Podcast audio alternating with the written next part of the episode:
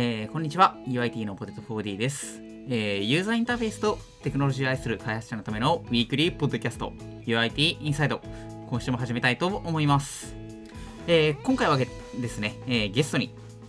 UIT の三好さんと、えーあと外部からゲストとして、えー松田さんをお呼びして、えースベルトについての第2回を開催したいと思います、えー三好さん松田さん本日はよろしくお願いいたします。よろしくお願いします。よろしくお願いします。えーそれではですね、えー今回、スベルト会、えー昨年年12月からの第2回目となりますけど、えー本日は外部からゲストに松田さんを招待しております。えー松田さん、簡単に自己紹介をお願いできますでしょうか？はい、えー松田と申します、えー製造業向けのシステムベンダーで、えー技術検証や、えー POC とか、あと基盤開発などを担当しております。であと、えースベルトのドキュメントサイトの日本語化プロジェクトも、えープライベートで行って三好さんと一緒に行っております。よろしくお願いします。はい、よろしくお願いいたします。では本日は、えースベルトの日本語化プロジェクトの、えーメンバーお二人っていうところで、えー話を進めていければと思います。さて、えー冒頭でもお話ししましたけれども、えースベルト会といえば、えー昨年、えー2020年の、えー最後の UIT インサイトで簡単に三好さんにお話しいただいたかなと思うんですけれども、えーそれからこのタイミングで第2回というところの、えー、と意図というのを簡単に三好さんに、えーご紹介いただいてもよろしいでしょうか？はい。そうですね。まあ、熱心にこの UIT インサイド聞いてる方は、つい最近やりましたよねって思う人もいると思うんですが、えーとまあ、前回から2ヶ月ちょっとくらいしかまだ経ってはいないわけですけど、まあ、一つはこの2ヶ月の間に結構いろんな新しい情報が出てきた。というのと、えー、と前回があの結構微妙なタイミングでたまたま収録してしまっていて、その前後でイベントがたくさんあったので、えー、とそこの補正というか、新しい情報の更新を今回早めにさせていただきたいなと思って今回やらせていただきました。なるほど。であれば、まあ、結構大きな変化があったんで、まあ、最新情報のアップデートみたいなのを今回お届けできるといいかなっていうところですかね。そうですね。OK です。ではちょっともう早速、えー前回の情報からの更新をお話しいただいてもよろしいでしょうか？はい、えっ、と、まあ、3つ、まあ、大きく言うと2つなんですけど、ありまして、えっ、と、1つがサパーに関してなんですが、えっ、と、前回、えっ、と、React でいう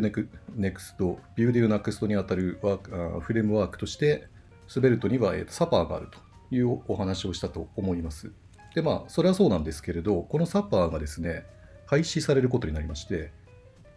でえー、とこれが去年の10月の中頃くらいに一応発表があったんですけれども、えー、とこれはどういうことかと言いますと,、えー、と今バージョン3を使っているという話を前回もしたと思うんですけれど、えー、と実はもう次のバージョンが用意されてまして、えーとそれをスベルトキットと,、えー、と呼んでいるんですけれどもその次のバージョンのスベルトキットにサパーの機能が、えー統合されると。なので、えーとまあ、具体的にはルーターとか、あと SSR 周りの機能とかが入ってくるので、えーとなので、サパーの方はもう必要がなくなってしまうと。いうことで、まあ、なんていうんですかね、発展的解消というか、というのをするのに、えーとスベルトキットに全部統合されてしまうので、サパーは、えーと廃止されますよという発表がありました。で、えーとこのスベルトキットについてなんですけれど、えーとまだ作ってる途中なので、あんまりその確定的なことは言えないんですけれども、まあ、あの言ってしまうとリリースしたときに実際違うっていうことに多分なる可能性が高いので、なるんですが、まあ、ある程度の分かってることだけ言うと、まあ、さ先ほど言った通り、サパーの機能が統合されるというのと、えー、とこのサパーとスベルトキットは、えー、とアプリケーション層のコードなんですけれども、ここの互換性が割と今のところ高いと。えー、とつまり、今、サパーで作ってるウェブアプリがありますっていう場合に、まあ、それを将来的にスベルトキットにしたい、移行したいというときに、比較的楽に移行できるというものになっているそうです。で、えー、と実際もう NPM に上がってまして、これは。えっ、とね、スベルト JS at Next ですかね。で、インストールすると実際に使って試すことができます。で、できるんですが、えー、とまだリリースしてないので、ドキュメントがまだ何もないです。これはなんか今、頑張って作ってるらしいんですが、いつできるかわからないです。というのと、あと、インストールしたときにその作ってる途中なので、あのバージョンによってはここが、ここが動かないとか、ピンポイントで動かないってことが一応あるらしくてですね、まあ、そこは制作中なのでちょっとご理解くださいという感じになっています。まあ、ただ将来的には、まあ、その滑るとキットが、まあ、ベースになっていくっていうところ、まあ、基本的なサッパーからの移行先になっていくっていうところですかね。そうですね。ただ今のところそのいつリリースされるかは全然わからないものなので、まあ、しばらくはサパーを使ってもらってて平気という認識で大丈夫だと思います。まあ、ということは、まあ、ベータとかっていうわけでもなくて、まあ、単純に NEXT で上がってはいるけれども、まだまだ開発中っていう段階っていう認識そうですね、まあ多分 RC 版とかが出て何ヶ月か試してリリースされるみたいな順番で来ると思うので、まだ全然そこにも至ってないという感じですね。了解です。はい、これ、松田さんから何か補足みたいのってありますか？えっ、と、いや、大丈夫ですね。はい。なんか、えっと、つい昨日ですかね、えっと、3月の8日に、えっと、作者のリック・ハリスさんが、なんか、あと数日で出せればいいなってツイートしたんですけど、定期的にそういうツイートがあるので、ちょっと、まあ、本当にそれで出るかどうかはまだわからないですね。そんな、そんなすぐ出るのかな？まあ、ちょっとこのエピソードが公開される頃には出てもら出てくれてるといいですけれども嬉しいですね。はい。まあまあ確かに。まあ、収録時点が今3月9日なんで、まあ、多分あのーえーこの次の週ぐらいにの公開になってるかなと思うんで、ちょっとぜひ公開されてることを心増しにできればと。そうですね。えはい、で、えー、とそのサパーと滑るときと に関してはそういうお話です。とえー、ともう一点が、えー、と前回最終的なまとめとして、まあ、滑ると自体は私個人が使うにはいいんだけれども、えー、と現状日本語の記事とかが全然ないですし日本語のドキュメントもないしそもそもユーザーグループすらないと。で当然勉強会とかも開かれてないっていう状況なのであの他人にはちょっと進めづらいなまだっていういうような結論でを最終的にお話ししたと思うんですけれどもあのそこがすごい最近急激に変わってまして、えー、とまず去年の11月にそうまさに あの前回収録してるくらいなんですけれど去年の11月に、えー、と Discord の方で、えー、とコミュニティができました。で、えー、とこれはですね福島県在住の、えー、とカナダ人だと思うんですけどジミーさんという方が立ち上げた Discord で、えー、と今50人くらい多分いて、アクティブなのが10人くらいのコミュニティですね。で、えー、と特徴としては、えーとね、在日外国人の方が多いです。あのというのも、スベルト自体があの海外の方が先にメジャーになっているので、ーまあ、なるほどなるほど。要は海外の情報を見てる日本に住んでる人が多いっていう感じですね。あと、えーとね、これ、昨日たまたま聞いたんですけど、なんかロシアで人気らしいんですよね。ああ、そうなんですね。理由はよく知らないんですけど。なるほど、なるほであのロシアってあのテレグラムっていう、まあ、日本でいう LINE みたいなやつがあど。るんですけど、はいはい、あのーめっちゃセキュリティが厳重なそうですセキュリティがされてでその、まあ、ロシアのテレグラムの方にも滑れてるグループがありましてはい。そっちはなんかね1700人とかいるすごいでかいグループになってるらしいんですよねおお、そうなんですね。じゃあ結構まあ、大きなコミュニティになってきてるっていうところなんですね。ロシア圏だと。そうですねまあ多分ロシアって国がでかいじゃないですかそうですね。なので多分通信環境が良くないところとかも結構あるはずなので割とこの軽くてすぐ動くみたいなところが生かされてるのかもしれないですね。ああ、より軽量なフレームワークを、というか、軽量なライブラリを求めてっていうところ。と,、えー、とその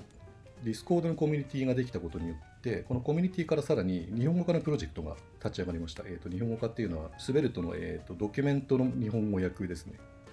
のプロジェクトが立ち上がりまして、まあ、今日来ていただいている、えー、と松田さんがその発起人なんですけれども、えーそちらの方ももう基本ほぼできているという感じで僕も協力はしてるんですけれどもこちらについてちょっと簡単に松田さんからお話ししてもらえますか？はい、えーまあ本当にすごい一急激になんかできていったものなんですけれど、えー今年のえっと2月の本当初めくらいに、えっと、翻訳のサンプルをその Svelte の Discord の方に持っていきましてでそしたら本当にあのそれこそ三好さん真っ先に、えっと、コントリビュートしてくださってですねもう大量にすごい距離を、えーやってくださいましてでそれ以外にも、えー他の方もどんどん加わってくださってチュートリアルの翻訳がもうおよそ1週間くらいで終わっちゃいましてであと翻訳を開始した当初は、えっ、と、何でしょう、一人でやって4月とかにできればいいなとか思ってたんですが、もうそれがいろんな人が加わってくださったおかげで大体今もう1ヶ月くらい経ちましたけどほとんどのドキュメントがもう翻訳が終わっています。なのでもう普通にお使いいただける状態チュートリアルとかもすごい充実してて良いドキュメントなので使っていただいてどんどんどんどん勉強したりとか、えー API のドキュメントを見てどんなパラメータどんなプロパティがあるかとかっていうのを見ていただくことがもう可能になっていますであとは、えー、とそれぞれのドキュメント用に j.svelte.dev みたいに日本用のサブドメインを割り当ててもらうっていうのも今一周をもうオープンしていてあとはリッコ・ハリスさんが、えー、と作業が落ち着けばできるかなという感じらしいです。はい、ことは、まあ、現状は、えっ、と、GitHub とかで閲覧できるっていう状態ですかね。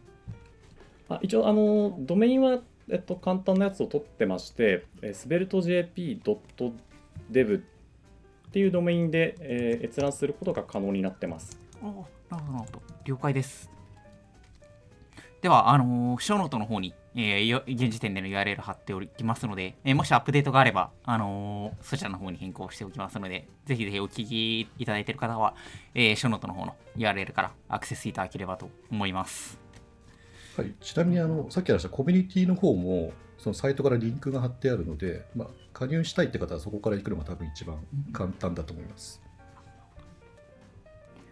はいですありがとうございます。いや、でも、すごいですね。いきなり、あのーちょっとやってみたら、人が集まって、すぐに翻訳が進むっていうのは、結構、まあ、国内での熱量の高まりといいますか、結構ファンの人も増えてきているような印いや象を受けます。もう本当にそうですね本当にそれを感じますね。本当一瞬でなんか70個くらいの一周に分割したらそれがもう1週間で全部皆さんの協力のおかげで翻訳が終わってしまってその後もう70個くらい分割したものを作ったらもうそれももう1週間くらいであっという間に翻訳されてしまっていや寝て起きたらもう何でしょう必ずプロリリクエストが56個上がってきてるみたいな感じでびっくりしますねなるほど。いや、いやじゃあかなり関わってる方々の熱量も高めですよね。すごい高いと思いますあのみんな日本語欲しかったんだなって感じはすごい感じますよね。ああ、なるほど。はい なんだかんだまあよ読めなくはないけれどもみたいな。日本語の方が楽だなみたいな、そうですねそう思います。なるほどなるほど。ありがとうございます。えーというわけで本日、えーとえーと去年の12月に出したものの情報のアップデートをさせていただきました。まあ、大きく分けて、えーとサパーがなく、えー廃止されて、スベルトキットというものになる。というのと、えーと日本語の環境がかなりコミュニティとドキュメントが揃ってきて良くなってきているというのがまあ大きな内容でした。なので、えーと前回まとめであんまり日本語環境がまだ揃ってないから他人には進めづらいよねっていう話をしていたそのデメリットがほとんどなくなってきていて現状だと。なので、えーと例えば、スベレテっていう、なんですかね、名前だけ聞いてるけどよく知らないっていう人が結構いると思うんですよ。で、何かその、割とこう、モダンな、新しいなんか先端的なフレームワークだみたいに思ってる人もいるかもしれませんが、あの実際に使ってみるとそういうものではないので、あのどっちかというと,、えー、とそう簡単にできるだけ書いて簡単に動くみたいなことを目指しているフレームワークなので、まあ、ちょうど今試すのにいい機会になってきているので、えー、とガンガン試してみてもらいたいなと個人的には思います。まあそもそも技術的に、あのー触り出すことも、えーかなり簡単ではあるしまあそれに加えて、まあ、ネックだった日本語情報があの増えてきたっていうところでやってみるといいっていうところですかねそうですね。はい。まあ、あと、えー、と今、スベルテの最大の欠点というか問題として、えー、と最新情報が非常に追いづらいと、特に日本では。というのがあると思うんですけれど、えー、と先ほどお話しした、えー、とユーザーコミュニティ、えー、とスベルテ日本。の方に入っていくと、えー、と要はその英語ができる人がめちゃめちゃたくさんいるんで、はい あの最新情報を随時流してくれる。というのと、えー、とあと、スベルテの本体サイト、えー、とこれ、日本語サイトの方にでも、あちょっと遅れて日本語化したものを翻訳してあげる予定ですが、えー、と毎月あの更新情報が来るんですよ。おおそうなんですね。基本的には、えー、とその新しくこれを始めますよみたいなのも来るんですけど、毎月定期的にそのこういうプラグインが増えたよとか、あのこういうところで使われるようになりましたみたいな情報も含めて月1本は必ずなんか定期的に出るので、えー、とそちらを最悪チェックしてもらえば、まあ、最低限情報を把握できるかなと思っています。毎月アップデートが出るって結構珍しいですねフレームワークとしては。そう結構しかも大大量というか結構な量が来るんですよねその新しい追加分がああそうなんですね。あ確かに今ちょっと私もスベルトのサイト見てみましたけれども。あの結構あれなんですね。あのインテグレーションのツールが増えたりしたのとかデモが増えたりしたのも含めて結構全部まとめキュレーションしてくれてるというかそうですそうです。まあ、なので、これが基本最低月1回出るので、まあ、最悪ここをチェックしてもらえば、大体情報は追えるようになっているという感じです。確かに、まあ、英語ベースといえば、いえどほとんど、まあ、その、なんでしょう、URL 付きで分かりやすい形になってるんで、そんなに読むの大変じゃなそうですね。そうですね、はい。なるほど、なるほど。じゃあ、アップデートとしては、そんなところですかね。そうですね、はい。あなるほど。ありがとうございます。結構あれですね、あのー、サパーの話を前回していただいたかなと思うんですけど、滑れてキットの方に統合とか、まあ、大きな動きとかもありそうなので、ちょっとこれからまた、あの、継続的に、次とかも第3回とかもやっていけると良さそうですね。よろしくお願いします。お願いします。更新情報は以上になるかなと思うんですけど、えー、せっかく今日松田さんも、えーと、ゲストに来てるんで、えーと、ちょっといろいろ聞ければなと思うんですけれども、あの三好さんの場合、まあ、業務で使うっていうよりも、なんか個人的にいろいろ、まあ、あのその手あの手に馴染むようなツールキットとか探していて、スウェルトにたどり着いたって感じだったりはするんですけど、松田さんってどういうところに惹かれて今、スウェルト触るようになったりとか、えー、したんですかね？えっ、とですね、えーまあ、シンプルに簡単でパフォーマンスがいいからですね。えっと、普通パフォーマンス良くするためにはこういろんな、まあ、パフォーマンス良くするっていろんなケースがありますけど一般的には最適化するために複雑で難しくなるケースっていうのがすごい多いなと思ってるんですけれど、スベルトはそれが両立するんですねシンプルでパフォーマンスが良くなるとそこが非常に気に入っていますで、えー、私実はあの普段バックエンドがメインであそうなんですね。そうなんです。あの POC をやるときとかに、えー、簡単なアプリケーションを作ったりとかえー、なんか参照実装のアプリケーションを作ったりするようなことが多いんですが、まあ、そういう人間にとっても、えー、すごい、えー、馴染む視野の分かりやすいし、それでパフォーマンスが良いものが出来上がるし、あとはフロントエンドに習熟している同僚とかも、えー、フロンそのスベルトの開発体験の良さとか分かりやすさをすごい気に入っていて、えー、割とその初心者からもエキスパートからもどちらからもすごい良い評価を受けるようなツールなので、それがすごい気に入ってるところですね。はい。なるほど、なるほど。まあ、やっぱり結構あれですかね、あの、イージーさを求めれば求めるほど、その、なんでしょう、上級者にとっては、ちょっと隠蔽されすぎているみたいなところが、まあ、多い、えー、技術も、えー、結構トレードオフになりがちな技術も多い中、そういうところでシンプルさとハイパフォーマンスであったりとか、まあ、あのー、機能面っていうところを両立してるっていうのに惹かれてるって感じですかね。あおっしゃる通りです。なるほど、なるほど。ちなみに普段って、えっ、ー、と、 Svelte を使う前とかって、なんか JavaScript のフレームワーク、まあバックエンドメインでありながらもフロントエンド書くときがあるって話でしたけど、なんかこれまで React とか Vue とか例えば使ったりとかの経験はあったんですかね？えっと、多分一番使ってるのは Vue ですね。 Vue というよりは、あの、Nux とかすごい、あの、簡単というか、あの、イメージしやすいので、ファイルベースのルーティングとかをやってくれる、はい、はいはい、がすごい気に入っていて、で、あと React と Angular でもいくつかえーとまあ、そのプロダクションで使ったことはあるんですが、えー、忘れてしまうんですよね、悲しいああんまりさら機会がないと、はい、そうです。でその中で割とその記憶に残りつつあるのが Vue だったので、えーまあ、その Vue を気に入って使っていたんですが Svelte の方がより一層簡単で本当にウィークエンドで何かこう学習して、えー、それを業務に生かすみたいなのもすごいやりやすかったので、はい。なるほど、なるほど。まあ、より、よりシンプルなというか。そうですね。うん、なるほど。技術みたいなところを求めてっていうところだったんですね。ちなみに、結構、その、日本 Discord もメンがメンバーが増えてるっていうところかなと思うんですけど、結構どういうユースケースで使ってみますみたいなのって、こういうのが多いみたいなのって見た感じあったりしますかね？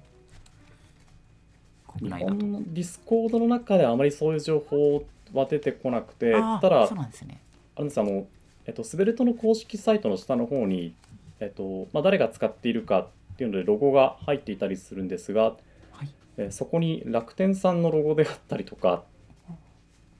えーあとなんか結構その聞いたことあるような企業がいろいろロゴを並べていて比較的本当に広い範囲で使われているような印象を受けますね。じゃあ結構国内での事例も、まあ、出てきたりとかしていて。国内でも事例事例発表みたいなの私はあまり聞いたことがないんですよね。おおなるほどなるほど。ってことはまあこれからどんどん出てくるかもしれない。出てくると良いなと、はい、みんな隠れて使ってるんじゃないかと思ってるんですけどね。なるほど、なるほど。確かに、あのーそうですね、シンプルな API でハイパフォーマンスってなると、やっぱり、その、より兼任してる人とかが、えー、と、使うケースも増えるかなと思うんで、そうなった場合ってなかなか、あの、普段バックエンドの、まあ、例えば何か外部に出るときも、とか、バックエンドの話が多くなってしまって、あんまりフロントエンドって話として、スベルトの話をする人が多くないっていうのがあるかもしれないですし、まあ、ちょっとそういった部分を積極的に話していってもらえる人がいると良さそうですね。そうですね、LINE さんからそういうのが出ると、割と周りの企業はこう採用しやすいんじゃないかなと個人的には思っていますけれど、三好さんどうですか？ああ、別に今、あんまり俺が実務やってないっていうのはありますけど、全然個人的にはもう機会があったら何かに入れてみたいなとは思ってますよ。まあ、実際採用実績がないわけではないんで、LINE 社の中では。ちょっと僕があの、新規のプロジェクトにあんまり関わる機会がなくなってしまったので、あんまり使う機会がないっていうだけですね。ちょっとなんか一回試してみれると良さそうですね。新しいプロジェクトとかあったら。じゃあちょっと、まあこれからどんどん事例とか出てきたら行きたいっていうところですかね。はい、すいません、ありがとうございました。いえ、ちょっとありがとうございました。次また第3回以降もやっていけると、まあ最近どんどんスベルトの注目も、えー注目度みたいなのも高まっているかなと思いますので、また、えー今後もやっていきたいかなと思いますので、まあぜひ、えっ、と、第1回、第2回聞いてくださっている皆さんも、次回以降もちょっと聞いてくださると、えー幸いです。では、松田さん本日はありがとうございました。はい、どうもありがとうございました。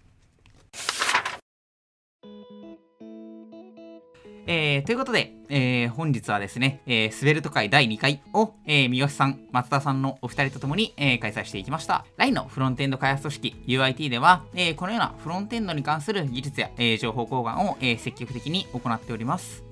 えー UIT インサイトで公開している内容の中にはですね、えー社内勉強会で話した内容なんかも、えーたくさんありますので、えーと今後も、えー社内外問わず、えー交流もあり、えー社内での、えー情報発信もありっていうのを、えー外に、えー伝えていければと思います。えーまた、このポッドキャストのエピソードを、えー聞いて LINE に興味を持ってくださった方、えーまたはスベルトをぜひ LINE のプロダクションで新しく使ってみたいという方は、えーショーノートのサイカハブの方に、えー QGA のリンクを、えー掲載しております。えー現在、新卒、中途ともに、えー募集中ですので、えー興味があれば、ぜひぜひご応募いただければと思います。